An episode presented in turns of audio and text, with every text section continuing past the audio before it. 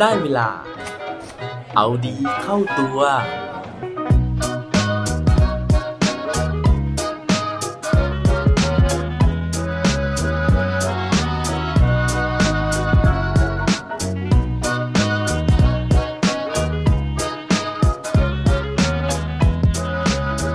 อยากมีรถซุปเปอร์คาร์ใช้ต้องทำยังไงครับ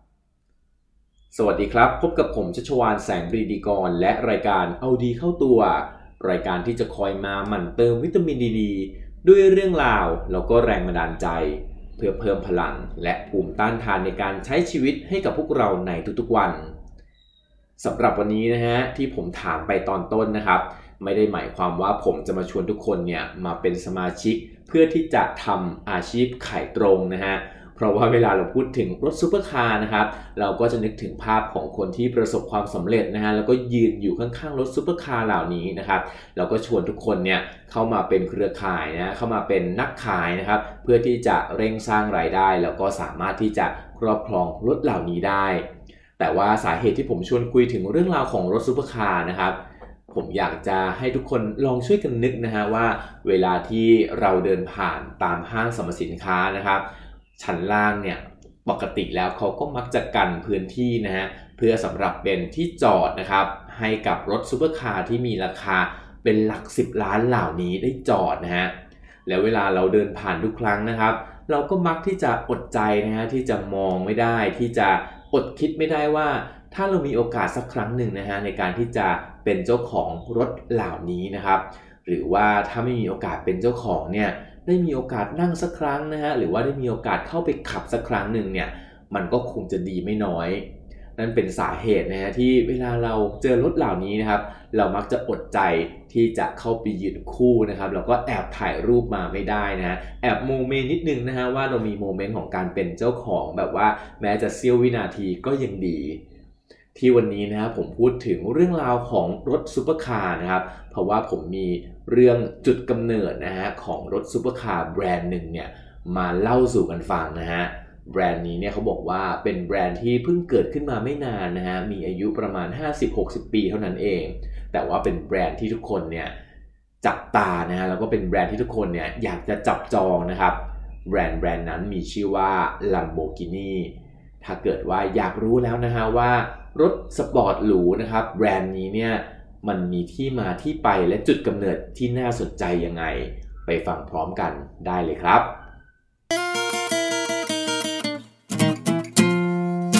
สำหรับเรื่องราวที่ผมเอามาเล่าในวันนี้นะครับ ผมได้ไปอ่านเจอมาจากเว็บไซต์ที่ชื่อว่า mover.in.th นะครับ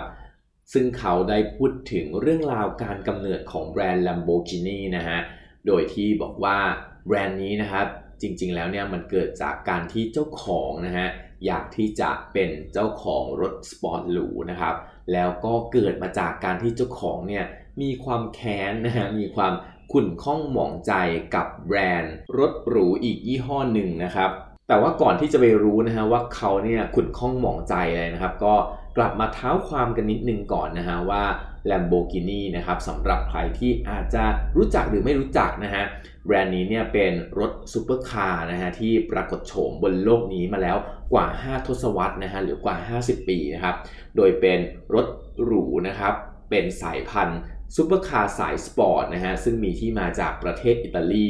แล้วก็มีรูปโลโก้นะฮะเป็นรูปวัวกระทิงนะครับบนตรากรอบรูปโล่นะครับ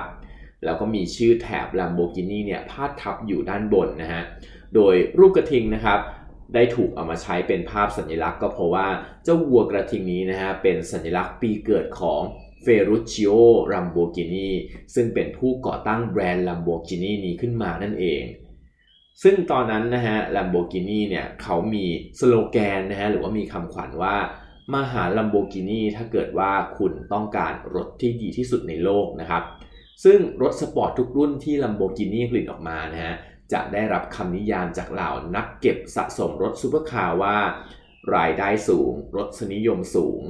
และ Lamborghini นะฮะก็ใช้เวลาเพียงไม่นานนะฮะในการที่จะก้าวขึ้นมาเทียบกับแบรนด์รถซูเปอร์คาร์ชื่อดังในตำนานอย่าง Ferrari ได้สำเร็จ ซึ่งนั่นเป็นความฝันของ Ferruccio Lamborghini เลยนะครับ นั่นก็เพราะว่า Lamborghini เนี่ยเกิดขึ้นมานะฮะ ครั้งแรกในปี 1962 นะครับ โดยที่ Ferruccio Lamborghini ซึ่งเดิมเนี่ยนะฮะเป็นนักธุรกิจชาวอิตาลีนะครับ แล้วก็ไม่ได้ทำธุรกิจเกี่ยวกับรถที่เป็นรถสปอร์ตหรูแบบนี้มาก่อนนะครับ แต่ว่าตัวเขาเองนะฮะสร้างตัวมาจากการที่เป็นคนที่มีเงินในกระเป๋าเพียงไม่กี่บาทนะฮะสู่การเป็นนักธุรกิจระดับพันล้านนะครับ แล้วก็มีกิจการใหญ่โตในอุตสาหกรรมรถแทรกเตอร์ แล้วก็เครื่องปรับอากาศ ก็คือเขาเริ่มสร้างตัวมาจากอุตสาหกรรมที่ไม่ได้เกี่ยวข้องนะฮะกับรถหรูเลยนะครับ ทีนี้วันหนึ่งนะฮะเขาก็แบ่งเงินส่วนหนึ่งนะครับ เพื่อมาก่อตั้งบริษัท Automobili Ferruccio Lamborghini ขึ้นมานะครับ โดยที่จุดประสงค์นะฮะก็เกิดมาจากการที่ปกติแล้วเนี่ยเขาเป็นคนที่ให้ความสนใจเกี่ยวกับเรื่องเครื่องยนต์กลไกมาตั้งแต่เด็กนะครับ แล้วก็ตัวเขาเองเนี่ยก็จบวิศวกรรมศาสตร์ด้านอุตสาหกรรมโดยตรง แรกๆนะฮะที่เขาทำงานเนี่ยเขาเริ่มไปทำงานในอู่ซ่อมเครื่องยนต์นะครับในช่วงที่เขาอายุประมาณ 20 กว่าๆนะฮะในสมัยที่เป็นสงครามโลกครั้งที่ 2 จากนั้นนะฮะเขาก็เลยมีโอกาสที่ได้ซ่อมแซมเครื่องยนต์นะฮะยานยนต์ต่างๆ แล้วก็หลังจากที่จบสงครามโลกนะครับเขาก็ถูกบังคับให้ทำงานต่อกับฝ่ายสัมพันธมิตรไปจนถึงปี 1946 หลังจากที่เขาได้ออกจากกองทัพนะฮะ Ferruccio Lamborghini เนี่ยก็ได้กลับไปซ่อมแซมรถแทรกเตอร์ในประเทศอิตาลีนะฮะ โดยใช้อะไหล่ต่างๆ จากกองทัพ และนั่นก็เลยเป็นจุดเริ่มต้นของการที่เขาก่อตั้งโรงงานรถแทรกเตอร์ขึ้นมา แล้วก็ปรากฏว่าประสบความสำเร็จนะฮะ มียอดขายมากมายนะฮะ ซึ่งพอเขามีเงินนะครับ เขาก็เลยสนใจนะฮะ ด้วยความชอบของเขาเองเนี่ย เขาก็เลยอยากที่จะครอบครองรถหรูนะฮะ ซึ่งแบรนด์ที่เขาชื่นชอบมากๆเลยก็คือแบรนด์ Ferrari นะครับ เขาก็เลยไล่ซื้อรถ Ferrari หลายคันหลายรุ่นมากๆเลยนะฮะ มาเก็บสะสมไว้นะครับ โดยตอนนั้นเนี่ยสาเหตุที่เขาเลือกที่จะขับ Ferrari เพราะว่า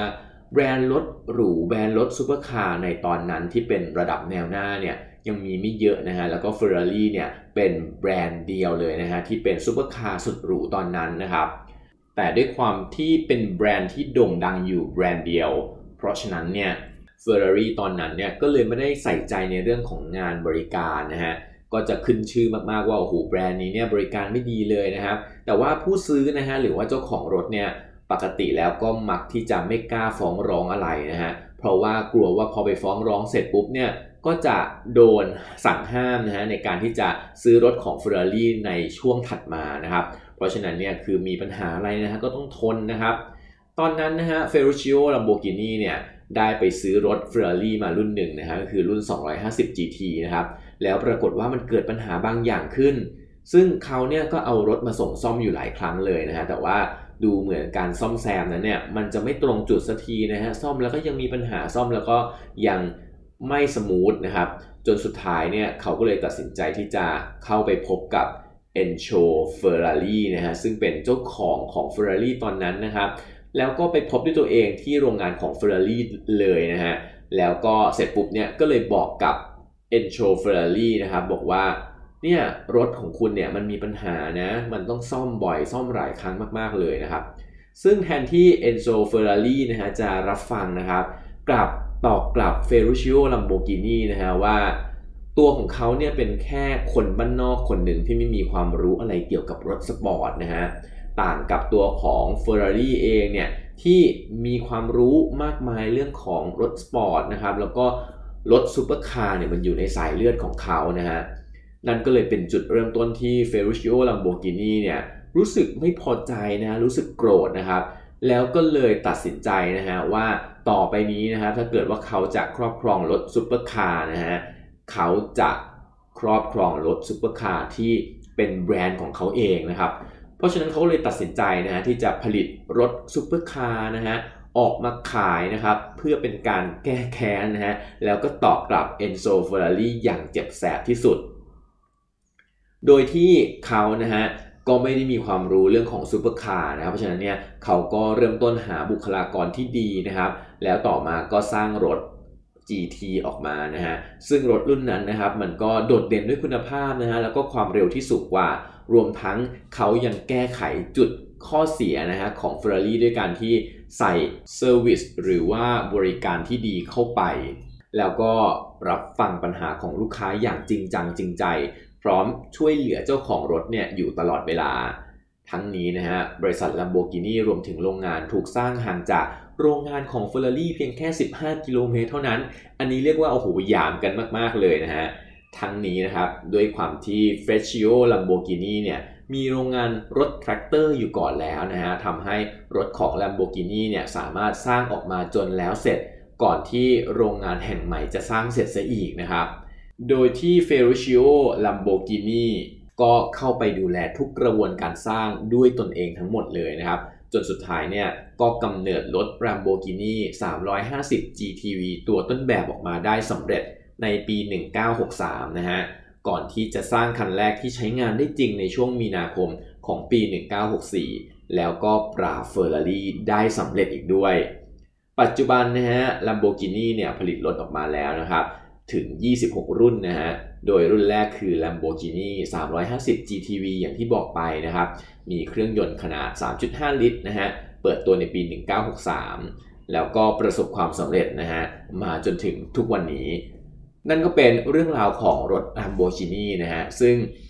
น่าจะให้ข้อคิดอะไรเราหลาย ๆ อย่างนะครับ ว่าถ้าเกิดว่าเราไม่พอใจกับอะไรบางอย่างนะฮะ ก็อย่ามัวแต่ไป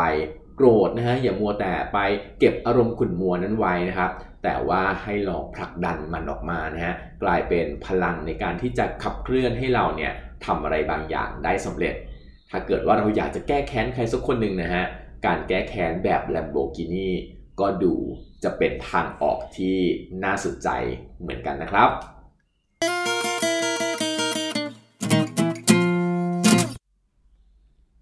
และปิดท้ายวันนี้ด้วยโคดดีโคดโดน เขาบอกไว้ว่า the best revenge is massive success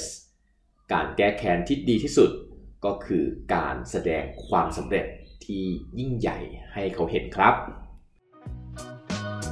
อย่าลืมกลับมาเอาดีเข้าตัวกันได้ทุกวันจันทร์ พุธ ศุกร์ พร้อมกด subscribe ในทุกช่องทางที่คุณฟัง